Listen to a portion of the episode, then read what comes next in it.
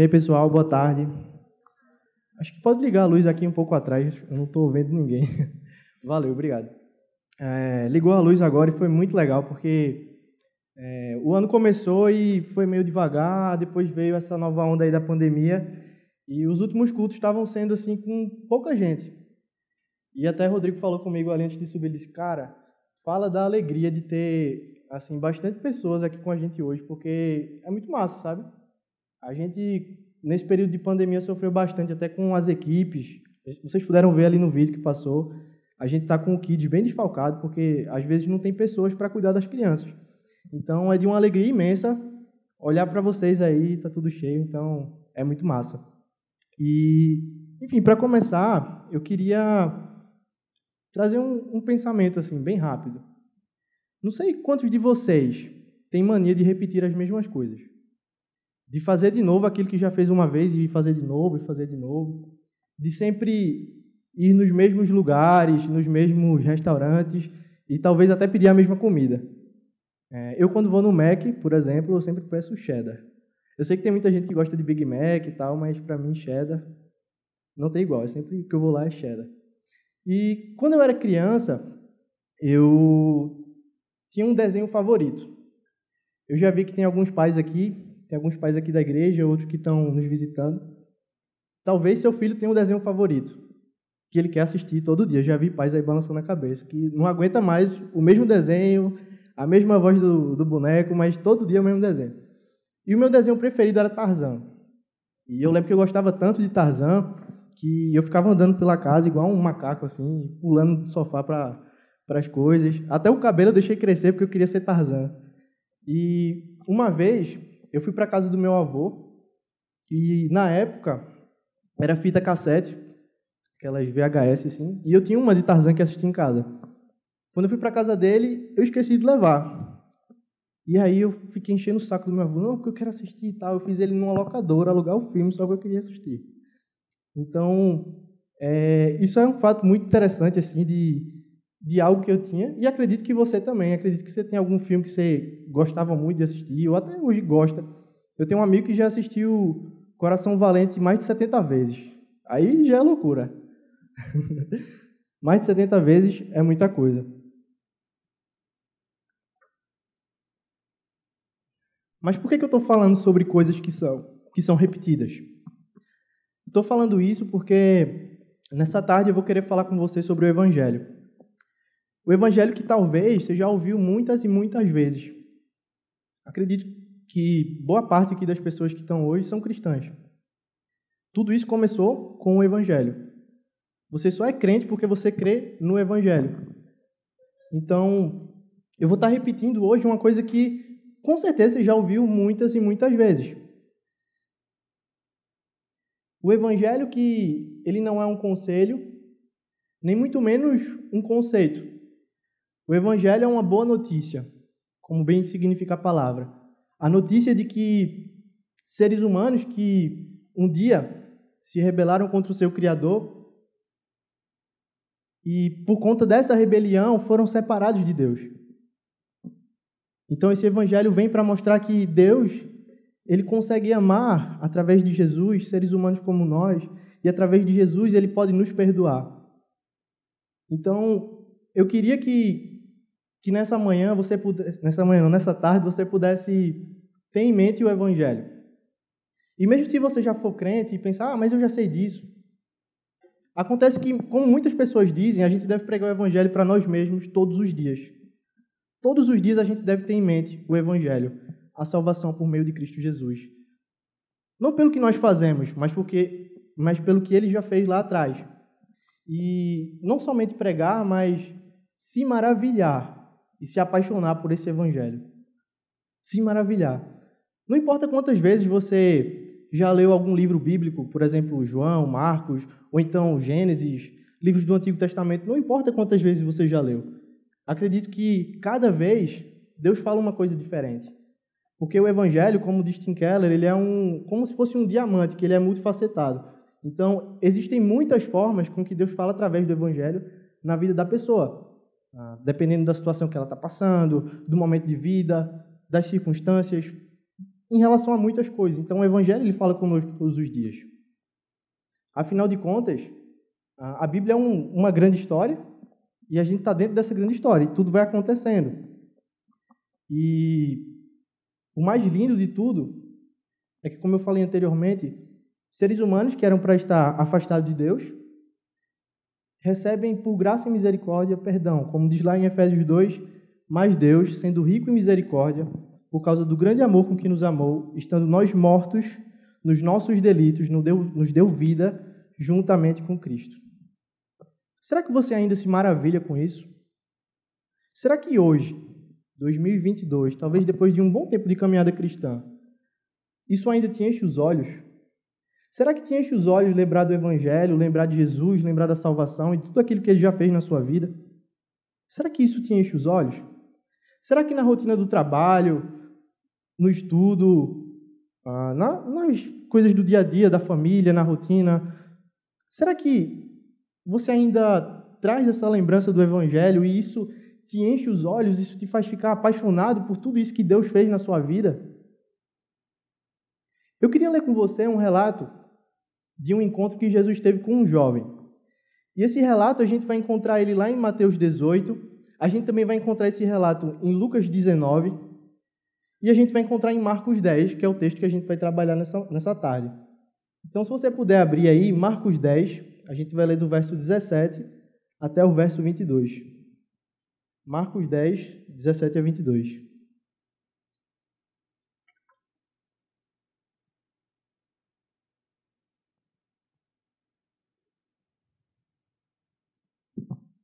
Vai dizer o seguinte: E pondo-se Jesus a caminho, correu um homem ao seu encontro e, ajoelhando-se, perguntou-lhe: Bom mestre, que farei para herdar a vida eterna? Respondeu-lhe Jesus: Por que me chamas bom? Ninguém é bom senão um, que é Deus. Sabes os mandamentos? Não matarás, não adulterarás, não furtarás, não dirás falso testemunho, não defraudarás ninguém. Honra teu pai e tua mãe. Então ele respondeu: Mestre, tudo isso tenho observado desde a minha juventude. E Jesus, fitando os olhos, o amou e disse: Só uma coisa te falta. Vai, vende tudo o que tens e dá aos pobres, e terás um tesouro no céu. Então vem e segue-me. Ele, porém, contrariado com essa palavra, retirou-se triste, porque era dono de muitas propriedades. Eu queria orar com você nesse momento. Se puder abaixar sua cabeça, para que Deus possa falar ao seu coração, ao nosso coração, através da sua palavra. Senhor, eu quero te pedir, Pai, para que nessa tarde o Senhor venha com teu Espírito e fale ao nosso coração. Que a gente possa sair daqui realmente de olhos cheios, Pai, cheios, cheios, cheios pelo Teu Evangelho, que o Teu Evangelho seja aquilo que enche os nossos olhos,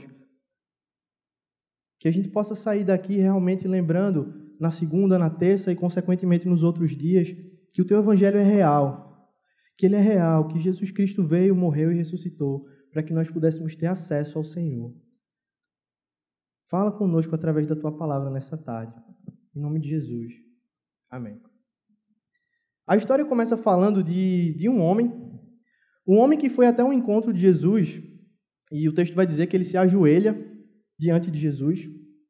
O verso 17 vai dizer: Pondo-se no caminho, correu um homem ao seu encontro e ajoelhou-se. Imagina só que cena, até mesmo cinematográfica. Jesus está provavelmente com algumas pessoas e de repente chega um homem, do nada se ajoelha e começa a falar com Jesus. E ele começa fazendo uma pergunta. Ele fala: Bom mestre, que farei para herdar a vida eterna? No relato de Lucas 18, que é um outro relato da mesma história, a gente vai encontrar em outro evangelho, aparece uma informação de que esse homem era importante, era um homem de posição, ou seja, era alguém rico. E esse homem ele vai até Jesus perguntar sobre como herdar a vida eterna. Ele se ajoelha diante de Jesus, porque naquela época Jesus estava muito conhecido. Não necessariamente porque Jesus era o Messias, mas porque na visão dele, Jesus era um grande mestre. Jesus já tinha feito vários milagres, Jesus já tinha dado alguns sermões. Então, para aquela sociedade, para aquelas pessoas que viviam ali, Jesus era um grande mestre. E até então, algo muito interessante é que Jesus não tinha se identificado de forma pública como o Messias. Até então, ele não tinha dito a ninguém que era o Salvador da humanidade. Ele apenas pregava, falava, curava algumas pessoas, fazia alguns milagres. E por conta disso, ele estava muito famoso. Jesus estava muito famoso naquela época. Então, aquele jovem vai até Jesus e chama Jesus de bom mestre. Porque ele achava que Jesus ele era um grande mestre da religião. Na concepção daquele homem, Jesus era alguém muito bom porque era um mestre, era muito inteligente, ele era um rabino.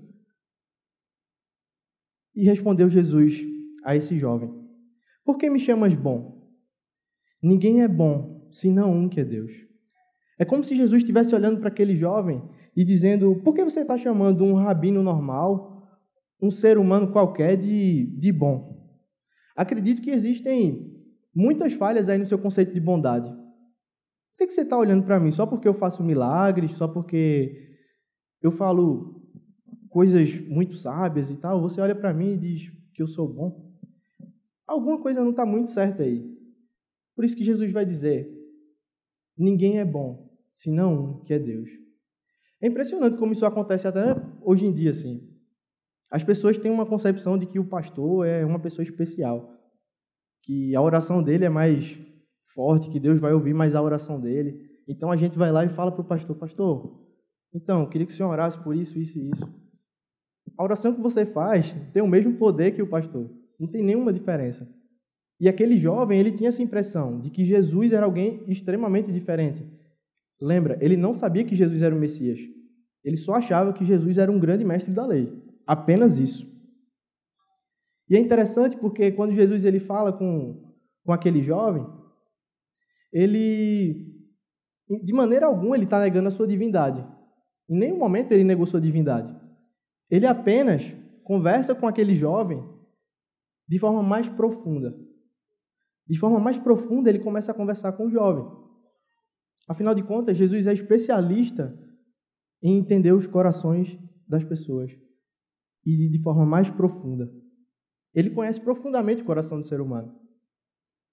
Então, ele questiona o fato de ser chamado de bom e responde de forma muito mais profunda. Ele vai dizer: sabes os mandamentos? Ele começa: não matarás, não adulterarás, não furtarás, não dirás falso testemunho, não defraudarás ninguém, honra teu pai e tua mãe. Jesus, ele fala a língua daquele jovem. Ele fala a língua do jovem falando sobre a lei. Ele começa a citar alguns pontos lá da lei mosaica, que era o que estava no coração daquele povo. E é muito interessante, olhando para a pergunta: o que farei eu para herdar o reino dos céus? Porque, com certeza, aquele jovem sabia a resposta para aquela pergunta. Com certeza ele sabia. Talvez não seria a resposta correta, mas ele sabia uma resposta. Porque naquela cultura, boa parte dos judeus acreditava que a salvação vinha através das obras. Acreditava que a salvação vinha através do cumprimento da lei. Então, muitos rabinos da época, quando perguntados acerca disso, diziam: obedeça à lei e evite o pecado e todo tipo de imoralidade. Então você herdará o reino dos céus. Obedeça à lei de Deus. É o tipo de pergunta que você faz já sabendo a resposta. Possivelmente, aquele jovem queria meio que garantir assim: eu já sei o que ele vai dizer, mas eu quero meio que garantir. Ele não é um grande mestre? Eu vou perguntar a ele sobre como herdar o reino dos céus. E Jesus fala sobre os mandamentos. Não matarás, não adulterarás, não furtarás, não dirás falso testemunho, não defraudarás ninguém, honra teu pai e tua mãe. Só que aquele jovem, ele responde da seguinte forma: mestre, tudo isso tenho observado desde a minha juventude. Algo muito interessante é que Jesus poderia ter chegado para aquele jovem e ter dito assim: ah, que mentira, como assim? Você faz tudo certo? Você não erra em nada, você simplesmente diz que tudo isso tem observado desde a juventude, você é um ser humano perfeito, então. Só que Jesus ele não faz isso. Jesus simplesmente aceita o que ele diz. Não, tudo bem, você não está dizendo que é isso? Beleza. Aquele homem, assim como a maioria dos judeus daquela época, achavam que a salvação realmente vinha pelo cumprimento da lei. Só que a questão é que a lei ela é impossível de se cumprir. A lei é impossível, ninguém consegue cumprir a lei 100%. Impossível, nenhum ser humano. Afinal de contas, a lei nunca foi algo para a salvação. A lei foi algo, quando a lei veio para que todo ser humano pudesse olhar para aquela lei e entendesse que ele não consegue cumpri-la. E porque ele não consegue cumpri-la, ele precisa de um Salvador. Ele precisa de alguém que venha e cumpra essa lei perfeitamente. E esse alguém foi Jesus. E como eu já disse anteriormente, Jesus conhecia muito bem o coração daquele homem. Ele cita apenas alguns dos mandamentos. Não sei se vocês perceberam. Ele mostra apenas 5 mandamentos. Só que ficam faltando alguns outros. Olha só os que ficaram faltando. Não terás outros deuses diante de mim. Não farás para ti imagem de escultura. Não adorarás, nem lhe darás culto. 3. Não tomarás o nome do Senhor, teu Deus, em vão. E 4. Lembra-te do dia de sábado para o santificar. Ele simplesmente não toca nesses outros pontos da lei. O que eu acho muito interessante, não sei se isso chama a sua atenção. Por que Jesus só fala uns e Jesus não fala outros? Eu comecei a refletir sobre isso. E eu acho muito interessante porque Jesus fala só alguns e o jovem em nenhum momento questiona. Talvez aquele jovem deveria perguntar, beleza, Jesus, eu compro esse, mas o Senhor não perguntou os outros. Por que o Senhor não perguntou? Para ver. Esses mandamentos, os primeiros, fala muito de uma relação do homem com Deus. Não terás outros deuses diante de mim. Só que aquele homem, ele não estava percebendo. Ele não estava percebendo que o coração dele já tinha um Deus. E esse Deus não era o Deus criador, como a gente vai ver aí ao longo do texto. Ele já tinha um Deus. Jesus não toca nesse assunto, pelo menos nesse momento. Mas um pouquinho mais para frente a gente vai ver que isso vai acontecer. O jovem respondeu, como vocês leram aí, Mestre, tudo isso tenho observado desde a minha juventude. O verso 21. E Jesus, fitando os olhos, o amou e disse, Só uma coisa te falta. Vai, vende tudo o que tens e dá aos pobres, e terás um tesouro no céu. Então vem e segue-me. Por que Jesus falou isso? Por que Jesus falou para ele dar tudo que ele tinha aos pobres e a partir disso ele teria um tesouro nos céus? Porque, como eu falei, o coração daquele jovem tinha um outro Deus. O dinheiro para ele e as posses que ele tinha era o que tomava conta do seu coração. A gente vai ver no texto que esse jovem ele se entristece grandemente por causa disso. No verso 21, a gente pode ver que Jesus ele escancara o coração desse jovem, mostrando que ele não era assim tão bom como ele achava. Ele se achava bom, ele cumpria a lei. Só que aí Jesus ele lembra que existe algo no coração dele que é maior que Deus. Existe algo que ele coloca com uma importância muito maior. Como eu já falei anteriormente, a maioria dos judeus daquela época buscavam justificação pelas obras. E Paulo fala em Romanos 7, verso 7, o seguinte, Que diremos, pois? É a lei pecado? De modo nenhum. Mas eu não teria conhecido o pecado, senão por intermédio da lei. Pois não teria conhecido a cobiça, se a lei não dissera, não cobiçarás. A lei, ela serve para apontar a necessidade de um Salvador. Serve para mostrar que o ser humano, aquele jovem, ele tinha uma insuficiência religiosa. Ele não conseguia agradar a Deus, não conseguia. Porque para o ser humano é impossível cumprir a lei. É necessário que haja um Salvador. A lei nunca salvou ninguém, porque esse nunca foi o objetivo dela. Quando Jesus olha para aquele jovem, ele basicamente diz, só falta uma coisa para você, coração. Coração é o que falta para você. Um coração que ame a Deus sobre todas as coisas. E você não tem feito isso. O primeiro mandamento é qual? Não terás outros deuses diante de mim. Aquele jovem tinha colocado o dinheiro, as riquezas, como o grande Deus da sua vida. O que aquele jovem precisava era de um coração que entendesse a necessidade de um Salvador. Um coração de alguém que se olha no espelho e se envergonha. Um coração de alguém que não confia em si mesmo. Um coração de alguém que deposita tudo na cruz, absolutamente tudo na cruz, e não em si mesmo, e não em outras coisas. É então que vem o verso 22, e essa conversa termina. Verso 22. Ele, porém, contrariado com esta palavra, retirou-se triste, porque era dono de muitas propriedades. É muito interessante que essa palavra contrariado, no texto original, ela traz uma ideia muito legal e que ilustra muito bem essa situação. Ela traz a ideia de um tempo fechado. As nuvens começam a fechar e você fica agoniado. Sabe quando você tem aquele sentimento que, caramba, está tudo dando errado e é como se estivesse pesando? Foi o que aconteceu com aquele jovem. Foi o tipo de sentimento que ele teve. Contrariado, retirou-se triste, porque era dono de muitas propriedades. E uma palavra extremamente importante nesse trecho é a palavra triste. A palavra triste, no grego, é uma palavra chamada lupel. E é uma palavra que você vai encontrar poucas vezes no Novo Testamento.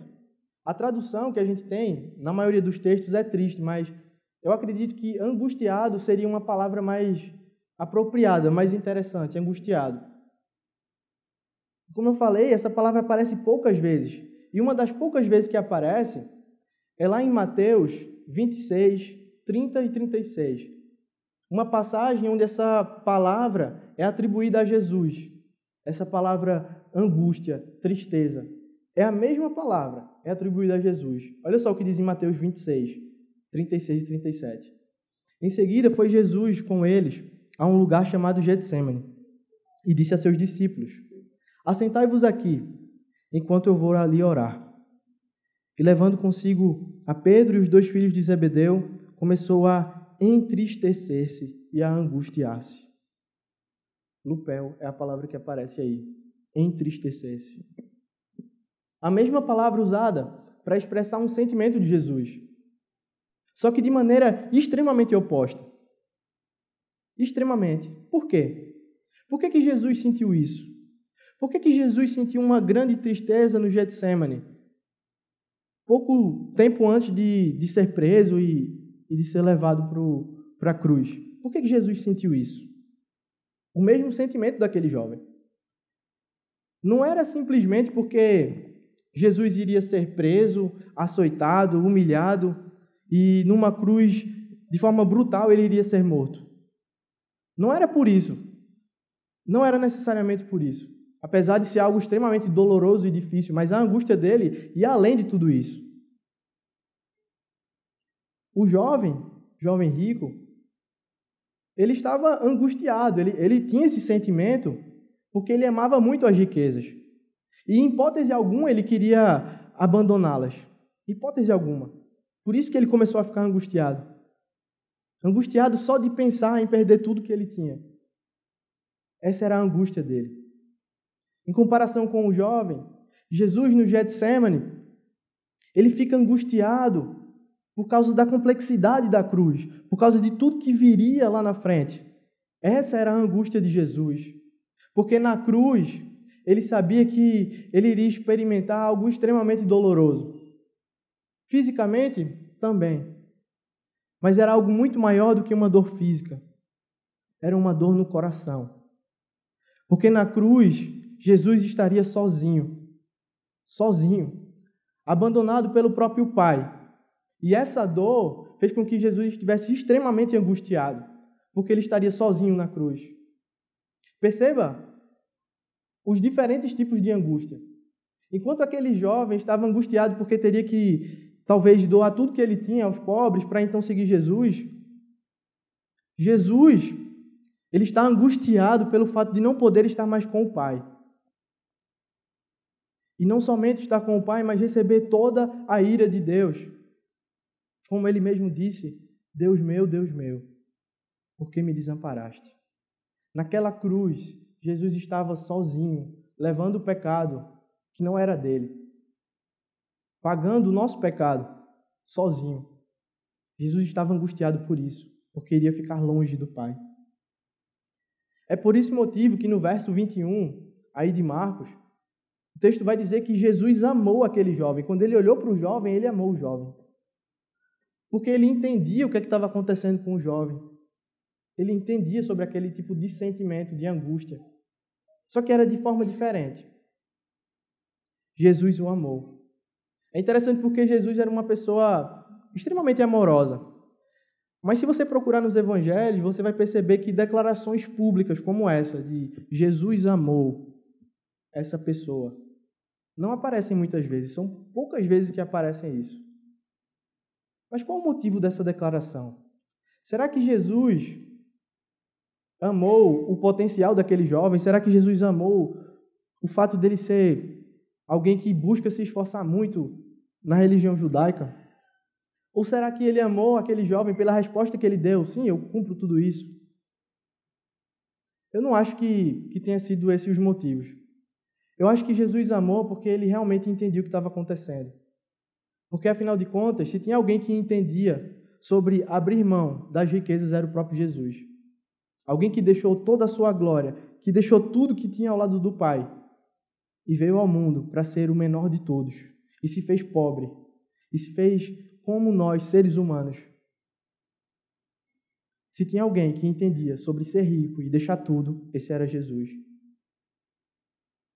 Quando a gente entender que Jesus ele é o verdadeiro jovem rico, que deixa tudo que tem realmente e vem servir, a gente vai entender o que é abrir mão de alguma coisa. Jesus ele é o grande exemplo sobre abrir mão de algo. Ele é o maior exemplo, não existe nenhum outro. O Tim Keller ele vai dizer que o coração do Evangelho é a cruz. E a cruz tem tudo a ver com abrir mão do poder. Foi exatamente o que Jesus fez.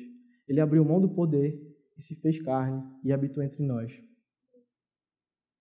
Não era sobre dinheiro, aquela discussão que Jesus estava tendo com o jovem. Não era necessariamente sobre ter muito dinheiro ou ter pouco dinheiro. Não era por isso. Era sobre coração. Jesus estava falando sobre coração com aquele jovem. O dinheiro era apenas um grande ídolo que ele tinha no coração, assim como poderia ser qualquer outra coisa. Poderia ser qualquer outra coisa. Poderia ser uma pessoa que ele, talvez, amava tanto aquela pessoa que colocava aquela pessoa no lugar de Deus. Ou poderia ser uma casa, um sonho do futuro. Qualquer coisa que você coloca no seu coração, que toma uma proporção maior que Deus, se torna um ídolo e rouba esse lugar de Deus. Por isso que Jesus estava falando de forma tão clara com ele. Dê tudo que você tem aos pobres e me siga. Por quê? Porque Jesus conhecia o coração dele, sabia que aquilo tomava tanto espaço no coração dele que aquilo seria doloroso, aquilo deixaria ele angustiado. Ele simplesmente vai embora. Aquele jovem também era alguém que possivelmente era bastante religioso. Afinal de contas, ele, quando viu Jesus, se ajoelhou e foi até o encontro dele. E a gente percebe que, sim, ele era muito rico em relação a dinheiro, mas possivelmente ele também se achava muito rico espiritualmente. Acontece que Jesus já tinha dito anteriormente que o reino pertence aos pobres de espírito. Aqueles que não têm com o que trocar, que não têm com o que comprar, que espiritualmente, cara, eu não consigo. Somente por Jesus, somente na cruz. Jesus queria dizer àquele homem: deixa tudo que você idolatra, tudo que você coloca no seu coração como uma grande coisa da sua vida e me segue. Perceba também que Jesus não manda ele ser perfeito em cumprir a lei. Em nenhum momento Jesus diz, você tem que fazer isso, isso, isso e aquilo outro. Jesus fala apenas sobre uma entrega completa. Jesus só disse, você precisa se entregar completamente. Não estou dizendo para você cumprir a lei nisso, naquilo outro. Se entregue completamente.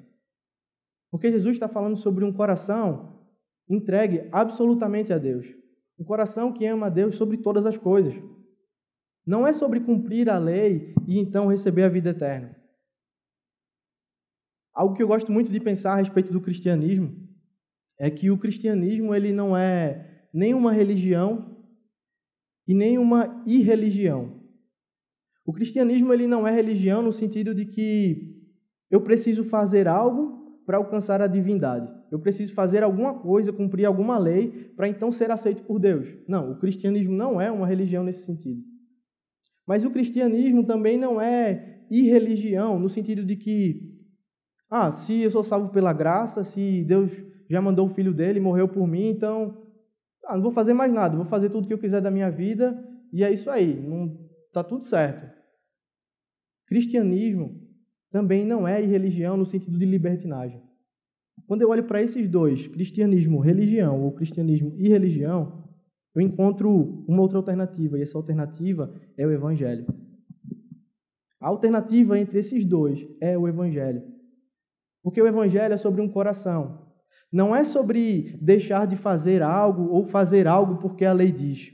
É deixar de fazer algo ou então fazer algo porque existe uma disposição no coração gerada pelo Espírito. Aquilo que você produz como crente não é porque você quer cumprir a lei e fazer tudo certo, mas o que você produz é porque no seu coração existe uma disposição gerada pelo Espírito. E em Cristo Jesus tudo isso é possível. Em Cristo Jesus. Aquele jovem, ele provavelmente conhecia muitas escrituras, sabia sobre o texto sagrado. Ele, como a gente pode ver, ele não somente conhecia, mas fazia muitas coisas. Acontece que o Evangelho ele não é sobre conhecer e fazer coisas. Porque com Jesus é tudo ou nada. Ou você está com Jesus 100% de coração ou nada. Foi isso que Jesus falou para aquele jovem. Não é sobre conhecer e fazer. Porque em outro momento, Jesus falou também sobre o reino dos céus. Em Mateus 7, ele vai dizer o seguinte, Mateus 7,15. Muitos naquele dia me dirão, Senhor, Senhor, porventura não temos nós profetizado em Teu nome? Em Teu nome não expelimos demônios e em Teu nome não fizemos muitos milagres? Então lhes direi explicitamente, nunca vos conheci. Apartai-vos de mim, os que praticais a iniquidade. Essa semana eu estava lendo no Twitter um comentário de um pastor nigeriano que dizia o seguinte: Judas traiu Jesus com um beijo para que soubéssemos que demonstrações públicas de afeto por Jesus podem não estar contando toda a história. Aquilo que a gente faz de forma externa, aquilo que a gente mostra para as pessoas, não necessariamente está contando toda a história. Judas deu um beijo em Jesus, era uma demonstração de afeto. Mas aquilo não falava do que tinha no coração de Judas. Por isso que Jesus ele vai dizer que naquele dia muitos dirão, eu fiz isso, fiz aquilo outro. Jesus dirá, eu nunca te conheci, eu nunca te conheci. Porque não é sobre o que nós fazemos externamente. É sobre o que já aconteceu internamente no coração. Porque o Evangelho é sobre conhecer, sim, conhecer a Deus, mas é sobre ser conhecido no sangue de Cristo Jesus. É sobre conhecer e ser conhecido no sangue. É ser conhecido como alguém lavado pelo sangue. Conhecer e ser conhecido. Eu acho muito legal uma história que tem no livro de Nárnia. Nárnia tem 7 livros e um deles se chama A Viagem do Peregrino da Alvorada. Tem até um filme desse livro. E é interessante porque tem um momento lá que uma das crianças lá, que se chama Eustáquio, é um nome bem estranho. Eustáquio, ele é primo daquelas outras 4 crianças que são mais conhecidas, que é Lúcia, Pedro, Suzana e Edmundo, e ele é o primo mais chato. E ele vai parar numa ilha. Quando ele chega nessa ilha, ele se depara com um grande tesouro. E ele olha para aquilo e ele pensa, nossa, eu vou ser muito rico, os meus primos vão me invejar. Eu vou ser tão rico, mas tão rico, que todo mundo vai olhar para mim e vai ficar, nossa, ele é muito rico.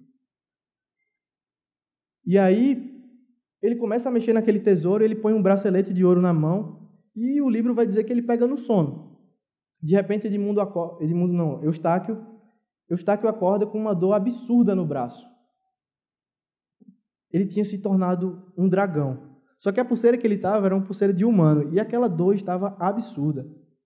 Então, Eustáquio ele começa a rasgar todas as suas escamas, querer tirar de todas as formas. Ele vai, se lava e tira, e não consegue. E quando ele já está muito frustrado por não conseguir, de repente aparece um leão, e esse leão ele diz, ó, se você quiser, eu posso tirar essa escama para você, que você está tentando aí e não consegue tirar.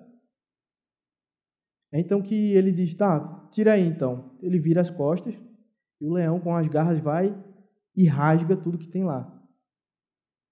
De repente, as escamas começam a cair e ele vira um menino de novo. O leão vai embora e aquela criança vai procurar os primos. Quando ela encontra os seus primos, ela diz, vocês não sabem o que aconteceu, eu virei um dragão e um leão apareceu lá e ele fez isso comigo. Então, Edmundo, um dos primos, fala assim, sério? Acho que foi Aslan que fez isso. Para quem conhece a história, Aslan representa Jesus. Ele vai dizer, isso aí quem fez foi Aslan. Eustáquio diz, Aslan? Quem é Aslan? Você conhece Aslan? Então Edmundo olha e diz, então, ele me conhece. Parece algo simples, mas faz toda a diferença. Não é sobre, ah, eu conheço o Aslan. Não. Ele me conhece. Isso faz uma diferença absurda, porque até em coisas muito simples, imagina alguém muito famoso que você conhece pelo Instagram. Se você chegar na casa dessa pessoa e dizer, ah, fulano, eu te conheço. Tá, mas eu não te conheço. Faz toda a diferença. O Evangelho é sobre ser conhecido. É sobre conhecer, mas é conhecer e ser conhecido. João 10, 14 e 15 vai dizer, eu sou o bom pastor, conheço as minhas ovelhas e elas me conhecem, assim como o Pai me conhece a mim e eu conheço o Pai e dou a vida pelas minhas ovelhas. Esse é o Evangelho, é conhecer e ser conhecido. Será que esse Evangelho ainda te enche os olhos? Será que pensar sobre a cruz, será que pensar sobre a salvação que em nenhum momento você merecia ainda te faz pulsar, te faz realmente encher os olhos? Será que isso tem sido real no seu dia a dia ou tem passado despercebido? Afinal de contas, tudo isso que aconteceu é verdade. É um fato, Jesus morreu e ressuscitou. Jesus morreu e ressuscitou. Mas será que esse Evangelho tem sido pregado diariamente na sua vida? Será que todos os dias você tem lembrado sobre a importância desse Evangelho e que ele é real? Esse Evangelho ele foi real quando você foi salvo, no dia que você teve um encontro com Jesus, mas esse Evangelho também é real no seu dia a dia, nos momentos difíceis. Esse Evangelho é que vai te trazer esperança nos dias mais difíceis que você tiver.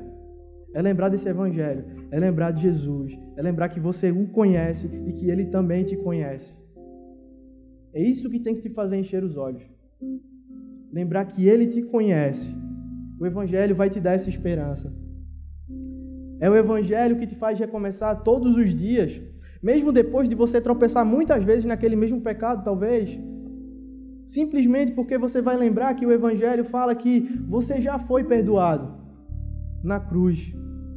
E toda essa culpa vai embora porque você entende, cara, eu fui perdoado. Chega de nóia, eu quero seguir em frente, eu quero recomeçar, porque o Evangelho é sobre recomeços. Todos os dias. Então é por isso que a gente precisa sempre lembrar e sempre pregar para si mesmo todos os dias o Evangelho. O Evangelho é que vai fazer com que você lute de forma mais eficaz com seus pensamentos ruins, com seus pensamentos errados e imorais, que vai te ajudar a controlar a sua língua em muitas situações. O Evangelho é que vai te fazer ser um profissional melhor.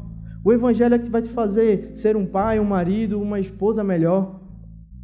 Em todas as esferas da sociedade, você vai ser alguém melhor por causa do Evangelho. Lembrar do Evangelho te faz um cristão melhor. De fato, alguém como Jesus. Esse Evangelho te ajudará a ser alguém como Jesus. Por isso que ele precisa ser lembrado diariamente. Rodrigo sempre fala aqui, nos domingos, sobre o que é que Deus tem falado comigo e o que é que eu vou fazer a respeito. Parafraseando isso aí, eu diria: o que é que o Evangelho tem falado com você? O que é que você vai fazer a respeito? O que é que essa morte e ressurreição de Jesus, que te trouxe vida, gera dentro de você? E o que é que você vai fazer a respeito de tudo isso? Que esse Evangelho possa encher os seus olhos. Eu não quero finalizar dizendo: ó, que essa semana você deixe de fazer isso, que essa semana você faça isso aqui. Não, eu não quero falar isso. Eu quero terminar pedindo para que você lembre do Evangelho todos os dias, que você reflita acerca desse Evangelho, que você pregue ele para si mesmo todos os dias, porque o fazer será uma consequência. O deixar de fazer será uma consequência. Queria que nesse momento você fechasse seus olhos e tivesse um tempo com Deus. E que você pudesse lembrar e pensar sobre a importância do Evangelho.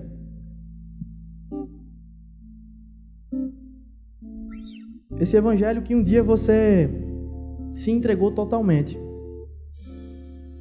Esse Evangelho que te salvou. O mesmo Evangelho que te salvou é o Evangelho que te santifica diariamente.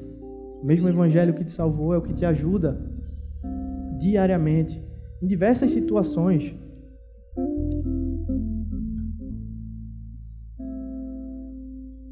Senhor Jesus, obrigado porque Tu és o Evangelho encarnado. Obrigado porque na cruz tudo foi consumado. Obrigado porque o Senhor cumpriu tudo aquilo que nós não poderíamos de maneira alguma. Que isso ecoe na nossa mente diariamente. Que o Evangelho seja algo real nas nossas práticas diárias. Que as práticas sejam geradas a partir desse Evangelho. Nos incomoda, Pai. Nos incomoda a realmente ter os olhos cheios por esse Evangelho. Que nós possamos encher os olhos todas as vezes que nós venhamos a pensar, a lembrar e pregar para nós mesmos esse Evangelho. Em nome de Jesus, muito obrigado pela Tua Palavra. A Tua Palavra que anuncia esse Evangelho. A Tua Palavra que a gente pode ler, que a gente pode aprender. Cuida de cada um aqui, Senhor. Abençoa a semana, que nós possamos realmente ter uma semana centrada no Teu Evangelho, lembrando que a morte e a ressurreição foi real, lá atrás, mas a morte e a ressurreição também é real todos os dias. Todos os dias. Não foi só lá atrás, é real. E através do Espírito, o Senhor caminha juntamente conosco, para que nós possamos ser mais parecidos com o Senhor. Que o Senhor possa cada vez mais nos fortalecer e nos fazer mais parecidos contigo. Esse é o meu desejo, Pai. A minha oração. Amém.